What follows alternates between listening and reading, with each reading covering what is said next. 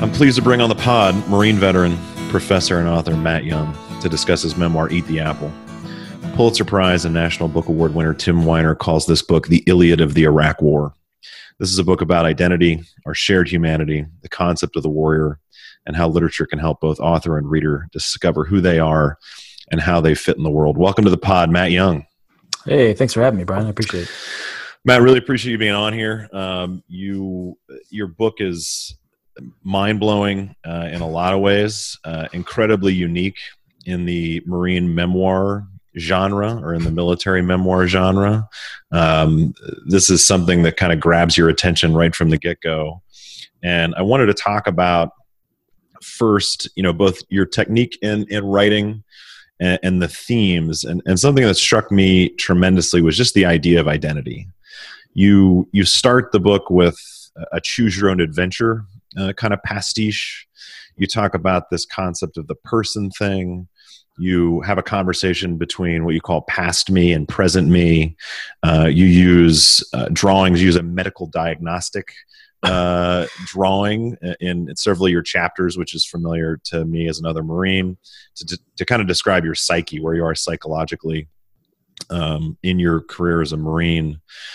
Uh, and um, something that kind of struck me is the decision to join the Marines um, was not based on a hey, my life's going really great right now. I think I can make it better by joining the Marine Corps, uh, and nor was your decision to stay in the Marines seemingly based on yeah, this is a great gig. Um, I'm really enjoying this. So, you know, t- talk me through how you wrestled with that concept of identity and how that kind of uh, you know affected your decision making, both joining the Marine Corps and staying in and going to Iraq three times? Yeah, well, I mean, I, I think that I had no concept of myself before I joined the military. And I think, you know, I, I was kind of like Midwest teenager, angry, partying. Like those were like those are my defining characteristics at that point in time. So it was really hard for you to fit in in the Marine Corps then. Yeah, I mean, I, like that's like you know, like all those all those ads were like tailor made for me. I think mm-hmm. you know, even it, they didn't even need that. Like mm-hmm. Uh, it, like I did that to myself. Like I didn't, I had like no concept of wanting to be in the military even before I drove past an armed services recruiting center, and I was like, that is discipline. That is the thing that I need right now. And so it just like they've, you know, I feel like the military has kind of positioned itself in this way to be like, do you need discipline? Do you need like direction in your life? Join the military. And, the, and it's this kind of weird veneer that they've created that once you're in that thing, it's just pure chaos. Like, and, and especially, I, I mean, you know, I, I, was in during the surge, and it sounds like you got out right before kind of that whole uh, like massive action happened. But the chaos has just gotten, it seems to me, worse and worse and worse, and it seemed to have kind of gotten worse. And and so like my identity became this like amalgam of Marine Corps veneer, and then which like I, you know I could look good in a uniform. It's not hard to look good in a Marine Corps uniform. Like you look good, but then underneath it all, you know, like you're throwing up on a run at six o'clock in the morning because you're still probably drunk from the night before. And uh, you know your sergeant's talking about how many times he had to go to the to to med call to get cipro or something like that because he's got however many venereal diseases or something you know? Uh, and i and that was like those were things that you just didn't anticipate. I didn't anticipate because it had been sold to me as this organization that was disciplined and duty driven and and I kind of bought into that and I think you know we're kind of sold that narrative and it really is easy to buy into. And I think that the way people write and talk about war it is like that. I think that it's been like that for a very long time. It's not that's not a modern convention. I think that it's that's kind of how people write and talk about war because it feels like this way to kind of uphold that veneer and uphold like the necessity of the thing that that it kind of makes men or something like that. And so I, that's kind of how i began to define myself i think later on. Yeah there there's that concept of changing yourself right? That the military will either force you or allow you to change who you are. Yeah self-improvement. Uh, self-improvement um, but then you know you you get to the fleet and you go to your first barracks party and you know what would you say that the marine corps trying to differentiate the marine corps versus the marine corps at war mm. do you feel like the marine corps changed you in some kind of basic way i think i think it really has because i think that it's still like a i mean it, I'm a firm believer that you can't really ever destroy a part of your identity. I think once you form some kind of identity, that thing is with you always, and it just really depends on the kind of strength of that identity. And and as an 18 year old joining the Marine Corps, I didn't have a strong sense of identity, and the Marine Corps provided me this strong sense of identity that that kind of overtook everything else. So when I left the Marine Corps, it, it felt like that was my defining characteristic, and it and it still kind of because it had taken over that much of my life, then it was that much harder to kind of find something else to overlay on top of that because I couldn't go back to the 18 year old and try and put that identity back on top of the Marine Corps and hold that down.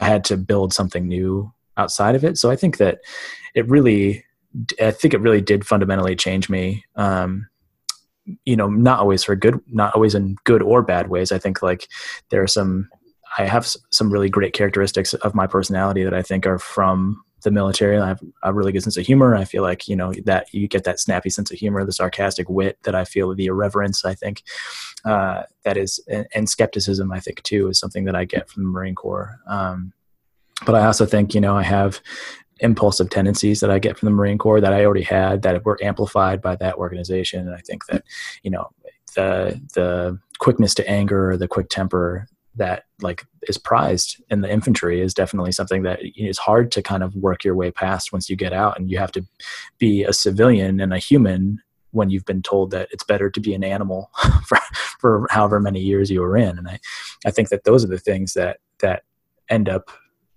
kind of sneaking into your personality that you might not realize it's happening because you're around all these other people that are doing the same thing. So it all seems normal until you get out into the world and you're like oh people don't do this thing. People don't show up to work super drunk and, and like, or go into a bar and with an idea in mind of who they're going to punch. Like, that's not what we do. Oh, okay. Uh, I have to relearn how to do this now and be a, be a real person.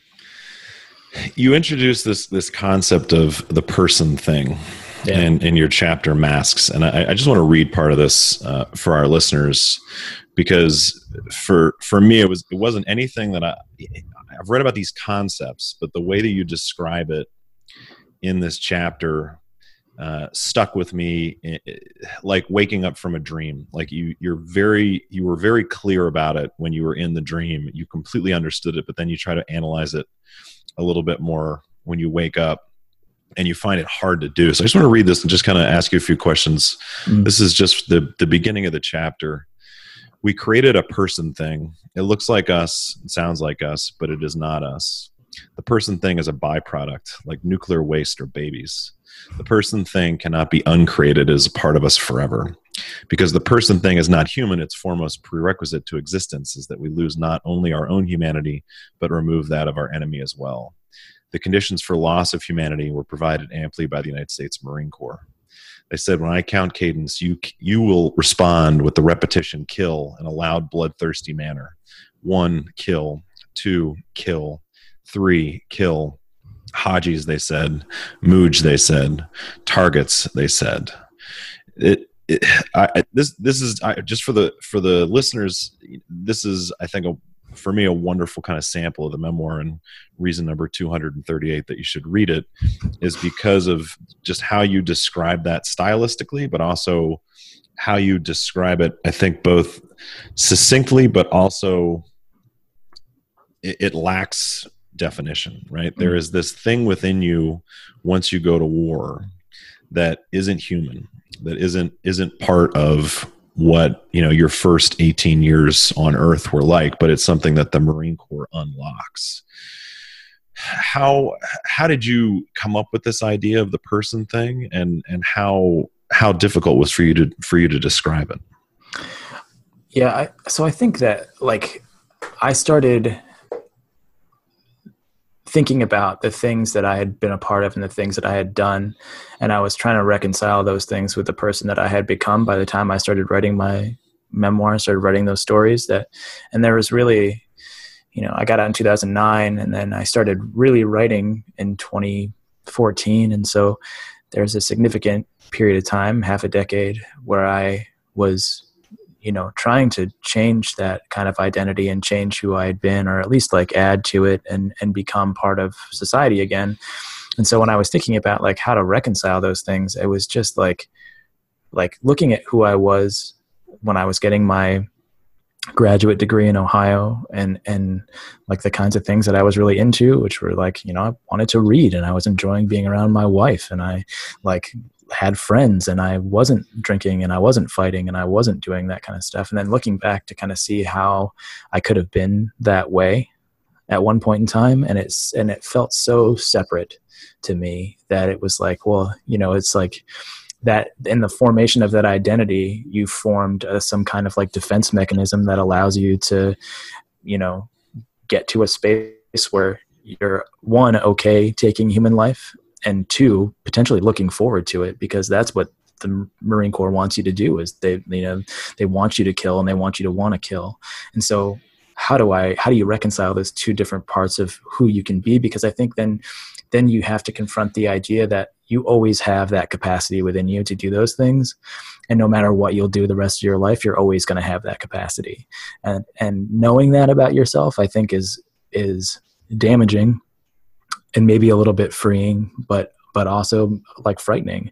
And the person thing to me was this concept that sounded scary and frightening, and also as like maybe an explanation for who I had been, and and also those like my capacity for for to cause pain to others um, and to not feel bad about it.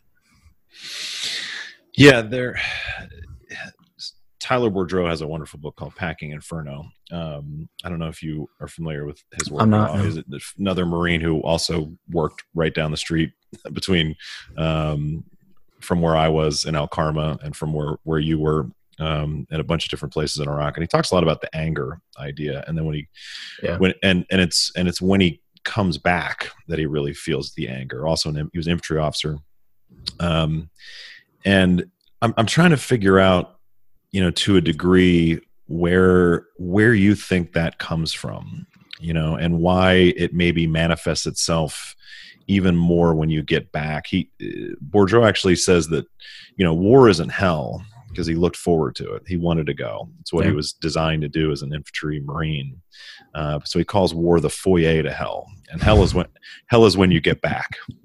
Hell, hell is being in this place that you're not built for or designed for anymore and trying not to lose your mind and scream at your wife when she shuts the refrigerator door too you know hard and makes a loud yeah. noise so i'm wondering you know as you've kind of tried to explore that idea of anger and that that idea of of coming back from iraq um, where do you think that that anger comes from Oh, geez! If it's I a super easy question, right? I, yeah, man. If I knew, just I, throwing softballs here.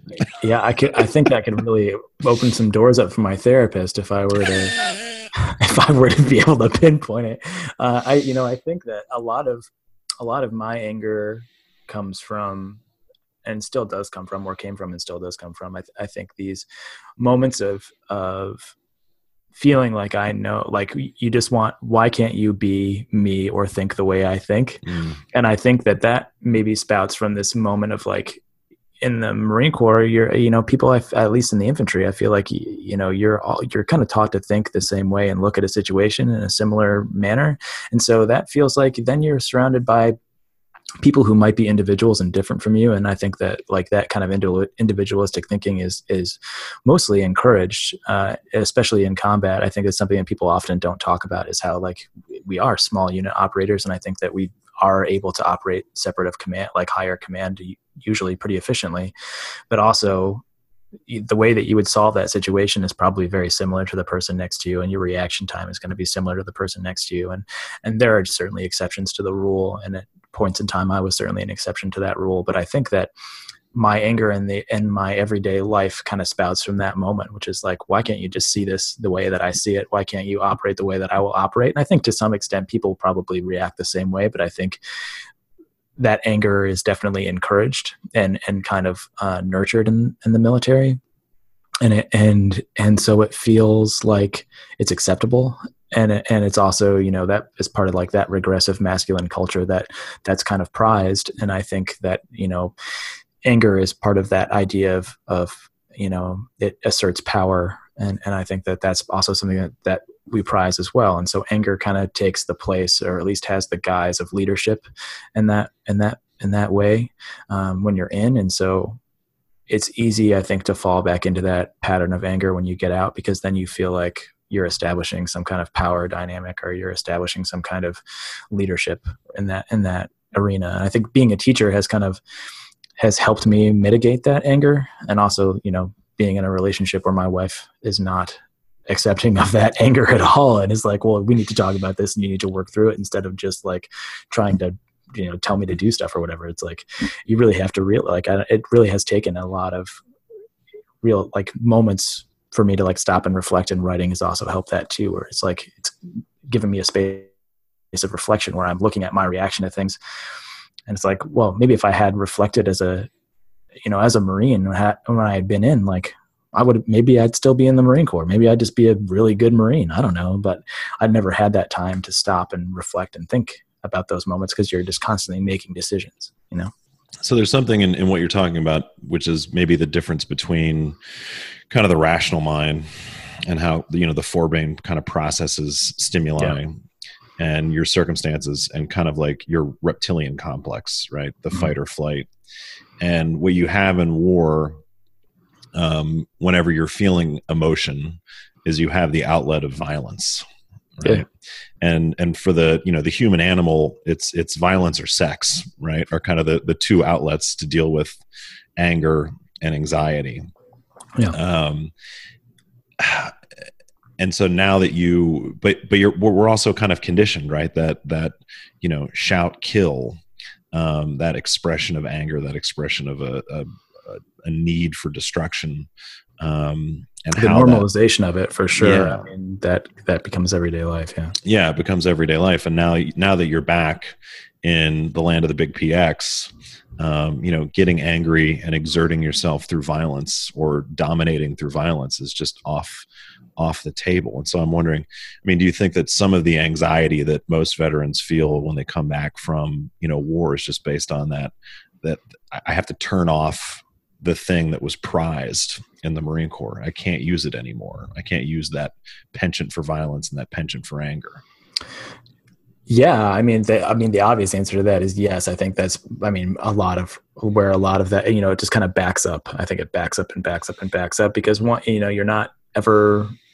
I mean, I was lucky enough to, you know, go to school afterwards and and have find outlets that let me kind of explore that and reflect on that. But I don't think people learn that skill, you know, mindfulness or reflection or whatever you want to call it.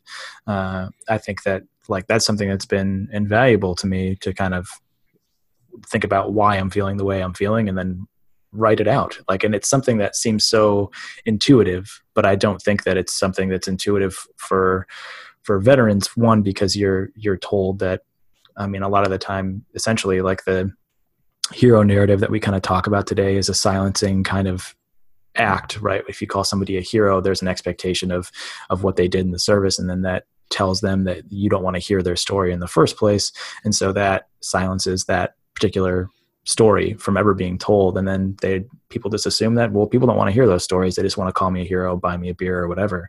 And so then you're just disallowing that anger to be explored and those kind of emotions to be explored and that i think is also the kind of like triggering factor for that anger right? Which is like people can't quite figure out why they're angry and they're angry because they're not able to tell their stories because people just keep calling them heroes and thanking them for their service. Yeah you mentioned that you did a you did a vox interview yeah. uh, a while back about the the concept of the hero veteran. And if, you, know, you said if someone truly wants to understand soldiers and the forever wars we're now asking them to fight. All you have to do is open your damn ears and listen to all of our stories. Not the stories you want to hear but the stories we tell I'll take that over a yellow ribbon any day.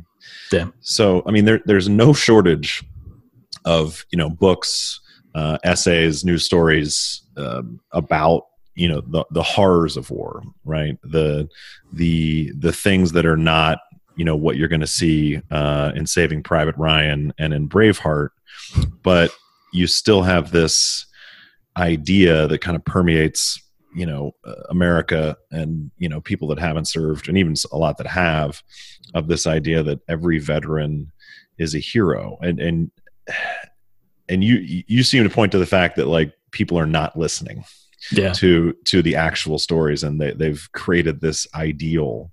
Why do you think why do you think that people are doing that? They're creating their own narrative that isn't based on fact because it makes them feel good you know? I i yeah especially iraq as a as a war and a conflict i feel like it's there's a, people feel complicit. They well they don't want to feel complicit in the act of sending people to war first off. So it's easier to just call people a hero because if they're heroes then it, you're acknowledging your your the semblance of acknowledging their sacrifice and the thing that they did which makes you feel good about yourself which is more a selfish act than anything. But i think that you know it's it's i think it's really about crafting this narrative to to make themselves feel not complicit in this act of destruction which is war. And i think you know as citizens you have a responsibility if you don't believe in a thing to you know voice your opinion against it. Like that's kind of the the joy of being in a democratic republic. But but but i think that that narrative one is a black and white narrative right? It, if if people are heroes then we're the good guys. We never have to acknowledge the bad that that we're doing a bad thing and killing hundreds of thousands of civilians. Um, and so I think that's probably one of the reasons is that people want a black and white story, which is why most of the time that like the those movies that have come out in the last couple of years have have really painted the U.S. as like from a heroic standpoint and not kind of questioned our motives and and kind of actions in those in those places and and I and I think it's it's you know it's really interesting I feel like that people don't feel like they can question the military or service members I feel like if you if you volunteered for a position and then specifically represent another like a country and a large group of people then you should open yourself up to to criticism you know like that should that should be like the immediate thing that you should expect is it's not like somebody's forced you into this space you know that's the other weird thing with an all volunteer service is that we all chose it you know. You might not have known 100% what you're getting yourself into but you, you chose it and so you should accept some kind of responsibility and you should expect some kind of criticism but again that veneer that the military creates i think gets in the way and then people feel like oh geez i can't question these people because they're fighting for my freedom which is like what freedom are we fighting for? You know like how did how did iraq ever ever threaten your freedom? How did afghanistan ever threaten your freedom? You know i just i have a hard time wrapping my brain around how uh, either country could could could destroy our way of life. You know i i just don't see it. And so we've we've uh i think you know the military is as much to blame for the perpetuation of that myth as civilians are to blame. And so, I, but I think that mostly the military will sling mud at civilians before the civilians will sling mud at the military, which is a weird, I think, dynamic that that the military has created. No, I mean that's yeah. I I, I feel like you just peeked into my brain. Uh.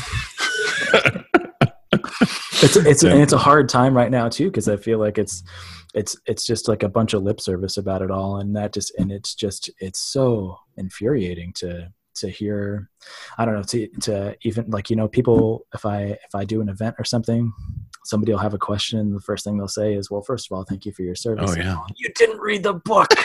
You, you, didn't read it did you? Uh, and so i'm just it's just like oh don't just don't do it you know? Just don't thank me yeah, you've you've got a, you have a wonderful exchange between past me and present me in your book, which I really oh, enjoyed. Poor kid. which was the you know eighteen year old belt fed, air cooled, uh, you know Marine boot. Uh, talking to the, um, you know, I think it was, I think it was, I think present me was either either after your second or after your third deployment.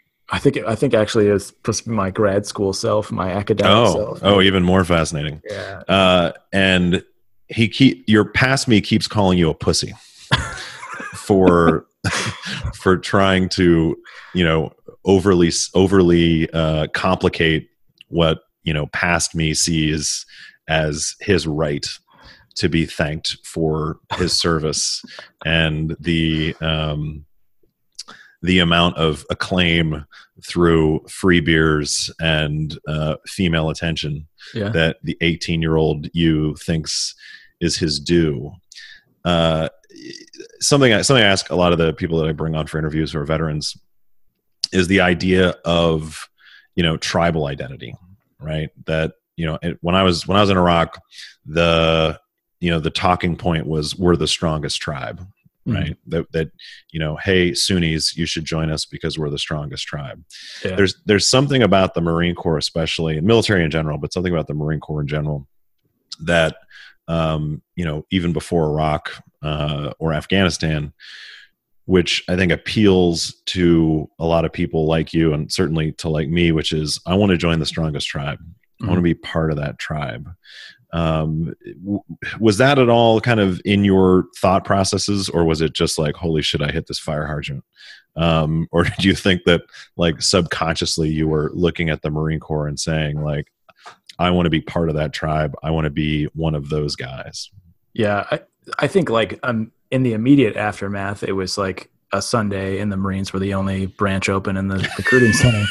But but I was happy that they were the only branch open in the recruiting center because I, it's like when I walked in, it was like okay, like there's like I, there was like some sense of fate in that or something. Like it felt like penance that I was going to be paying because like okay, well now I have to put myself through this trial. But there is, I mean, it's a real gang mentality, right? When you're in, you're in, and and if you're even if you're in and you're still out, you're like completely out uh, if you know if, if you're in and people don't like you or if you don't fit the the kind of model of behavior that they want like it you're you feel i think very separate from that space but i was in and was welcomed in and i think that i was happy about that when i was in uh, and i you know i think that was like that's the other kind of myth that we get about especially veteran writers when they come out is that you're kind of ex- like you're supposed to be like this amalgam or not maybe amalgam, but like this kind of enigma in your platoon or something like that. And, and like, you're supposed to be like the guy who like quotes T. E. Lawrence before patrols or something, or does like the weird, you know, like the Bo. so you've read my patrol orders, okay? Yeah, your fragmentary order.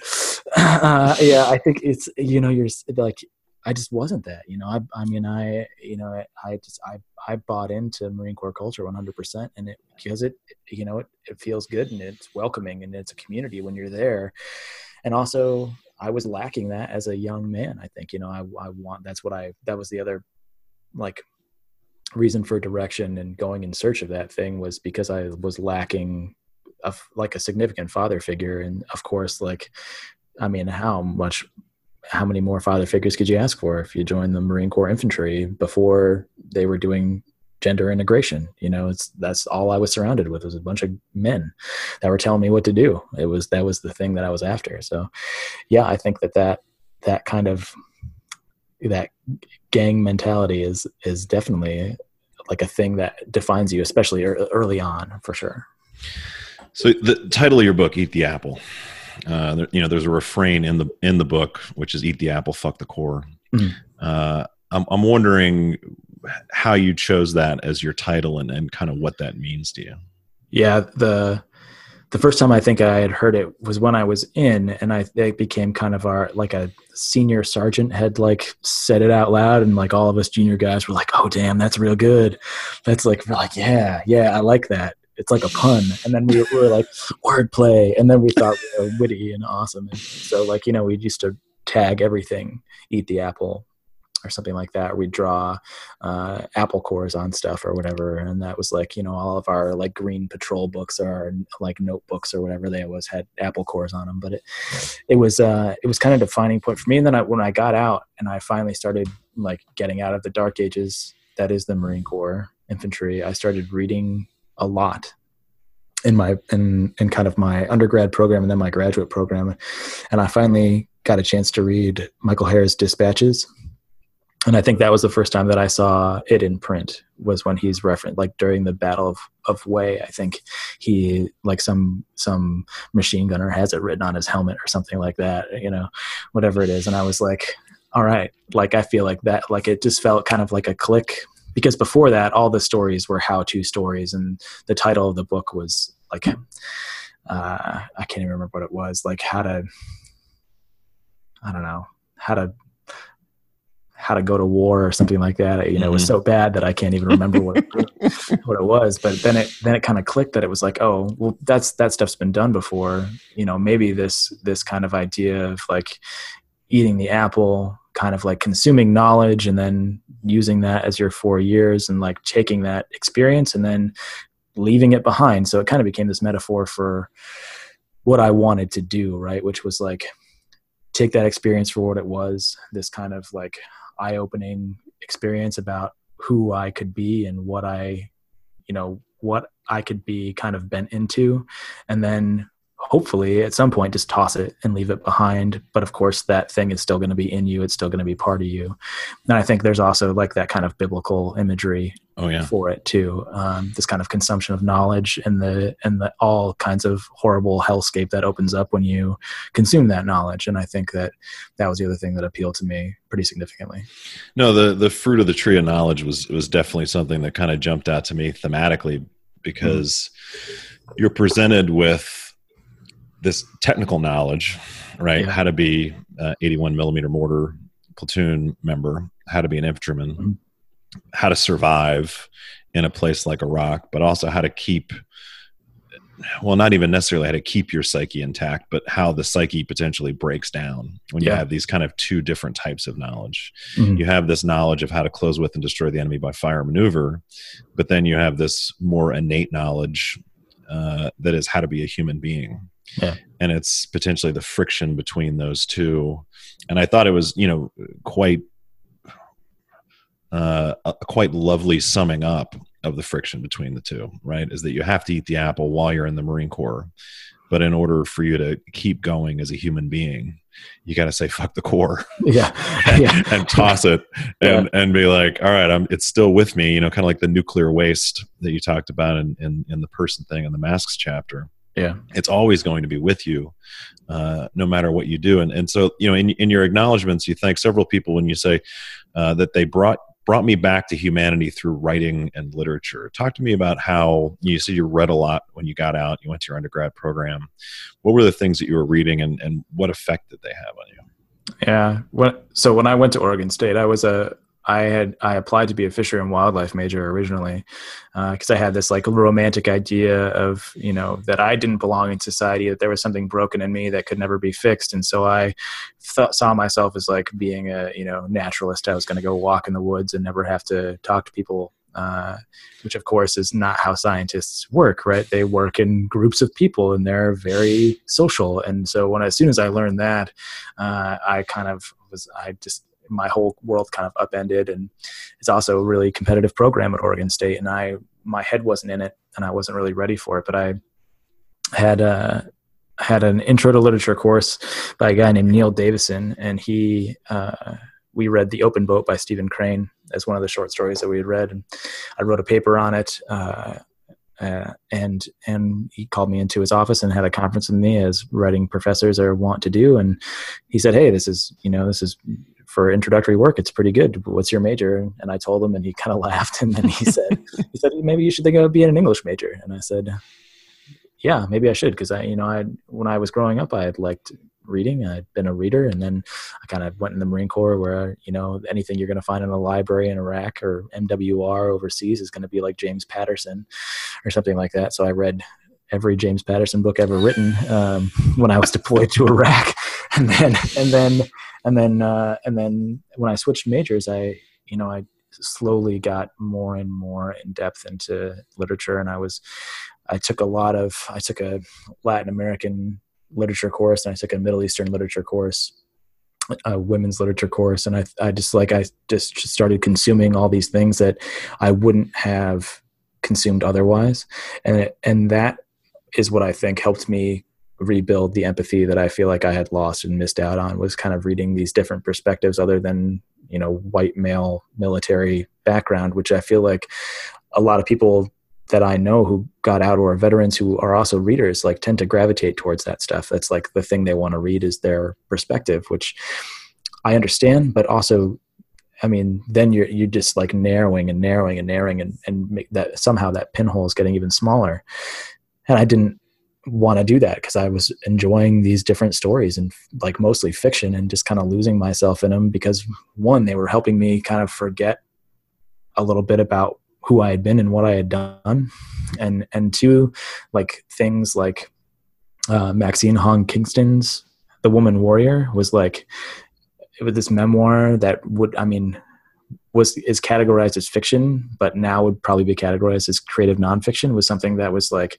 I read that and I was like, holy shit, that's what I want to do. I want to like that's the thing that I need to do. Like I want to be a writer. Like that's the thing that made me want to write. And so I started writing, um, and I started trying to fictionalize my experience because I was so into fiction at that time. But I hadn't processed any of my experience. Right, I had I was using kind of fiction and reading to just let it to let it go to the side, and then when I started writing, I immediately became super defensive of any character that I had written in that was a military character. Like I didn't, I wasn't ready for them to be uh, like a bad person or have like any kind of moral ambiguity. They were like a moral north star, or they were like somebody who was like teaching real world lessons to like characters who hadn't experienced anything tough in their life. So those stories ended up feeling really contrite and just kind of. Uh, maybe not contrite, sorry, uh, trite and just kind of uh, just not well formed. Um, and and I like they're hard to read for me now. If I go back and like take a look at them, and they're all saved on my computer. If I look at one of them, I'm just like, oh Jesus, what was I thinking?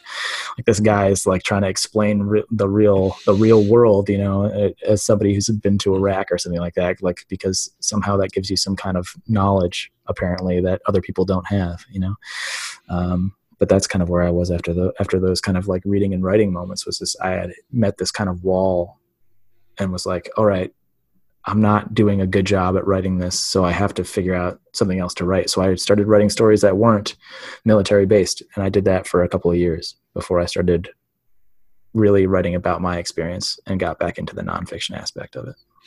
And so you, it feels like you needed that distance to empathize yeah. with yourself to a certain degree. Yeah, so, that was the that was a big thing that my one of my editors said actually when I gave him the first pass of the book and they were reading it. That section that you were talking about, where I'm having a conversation with my younger self, he said, "You got to change this because the original version of it, I was just a I was bullying that kid. I had no empathy towards him because I had gone so far in the other direction that I was like, oh, I'm I'm being too defensive of my experience. Now I have to be." In, inter- like interrogating i have to interrogate it and and then in that interrogation i turned into this gigantic bully to an 18 year old kid as somebody who was 28 trying to write his experience right? So then i'm just like an old man bullying this young kid which is like just as big as a turnoff as being defensive about the thing. There, there's you know you bring up something that's somewhat fascinating to me is uh, vis-a-vis the idea of empathy right? You, you have a passage with your mom um, on I, I, think it was on September 11th, mm-hmm, and, and, and she accuses you of you know lacking any empathy. Like you you have this as kind of a, a, bit of your justification for joining the Marine Corps. And I forget exactly what the line is, but she basically just is like, you didn't even care. You were like just completely non, not emotionally involved uh, because of 9/11 at all. Um, I, did you find that you i mean this is a strange question but did the marine corps and maybe your experience at war kind of hold up a mirror and let you see that you lacked empathy? That you just it wasn't part of your being even before the marine corps and maybe took the marine corps and took war for you to recognize that and to start to develop it? I think it took i think yes. I think now that i can reflect on that and I and I think that you know if you can find a 18 year old teenage boy that does have a depth of empathy, I will buy you dinner forever. uh, but you know, I don't. I think that like yeah, I had lacked that for whatever other reason, and one of you know, it's probably there's something that has to do with my privilege uh, growing up in the Midwest as in a white town as a white kid, as a white male, and and I think that like all those things kind of contribute to that lack of empathy because I've never had I never had to kind of develop it, and I think yeah, then you see it. It's easily more easily taken advantage of in the Marine Corps, and then I think that it took me years to kind of realize that like oh like i'm in uh, now i'm like developing it for the first time. Like and that's kind of that was those were the revelatory moments for me was like like you could actually feel it happening when your thought process starts to change. Like you, you can feel like the neural pathways in your brain kind of changing and i feel like it was a like a new way it really is a new way of thinking like being able to understand how somebody else might feel or look at a perspective outside of your own is a is a is something that has to be taught. I don't think it's something that people come with, you know. So that was, I think that yes, the Marine Corps held up a mirror to that, but it like that I didn't see that reflection. You know, it was like traveling light years until it got to me. It took a, took a while. Yeah, uh, Matt, thanks a ton. Uh, yeah, I, I, I feel I feel really lucky getting to talk to you because I I absolutely adore your book. Thank you. Um, I appreciate it. Just just as a random side note, actually, as much as I try to keep up with you know veteran literature, and um, you know, I went to see Kevin Powers, the author of Yellowbirds, speak. Yeah. He was down the road uh, in Dallas here, and went to see him. I actually found your podcast uh, through Roger Bennett, who has a uh, podcast called Men in Blazers about English soccer and he and he was he was he was raving about your book um, at the end of his podcast. He usually does book recommendations. And That's awesome. I was just like, oh, I've got to check this out, and tore through your book. Um, you know, felt very fortunate to get to read it a second time uh, in preparation for this interview, and just cannot recommend it to our listeners enough. Um, yeah, me either. um, what What are your plans for future writing? Do you have anything else uh, cooking? Are you focusing on teaching right now? What What's What's the plan for your your your future writing career? Well, I, I am teaching right now, but I uh, but I've got a. I'm hoping to get back to fiction. I've got I've got some, you know, I, I feels like I did so many weird things and experimental things in the in my memoir that I feel like if I wrote a follow up memoir, then I would have to do the same stuff, and I or it would be expected or something like that. And so I'm, I want to give myself some space from that and maybe get back into fiction, try try a novel out and see how that works. Uh, mm-hmm. Torture myself that way, and then I've got a you know I'd I'd like to explore kind of recovery and and maybe I dwell like a lot in the traumatic aspects of life and kind of these like moments of sadness in the book. Uh, and this kind of like broken sense of humanity, but I kind of feel like maybe exploring recovery would be something that might be is not people don't do often and i think that that's something that i want to try eventually but i don't know how you know that's a that's a whole other set of formal and structural issues that i'm going to have to work through but uh, it's definitely something that i'm interested in for sure. Matt, how can people keep up with what you're doing? Follow you? Are you on the are you on the are you on the MySpace? Are you on the Face Space? Are you on the I'm, Tweeters? I'm I'm not. I I I left all that stuff behind. So unfortunately, you can't you. follow me on the social media, but you can check out my website where I tend to have a pretty up to date list of events and, and things that are going on. It's a mattyoungauthor.com. Super. All right. Well, listeners, check out uh, Eat the Apple by Matt Young. Uh, check out mattyoungauthor.com. And Matt, thank you again. Thank you so much for, for being on the pod. Yeah, thanks a lot, Brian. I appreciate it.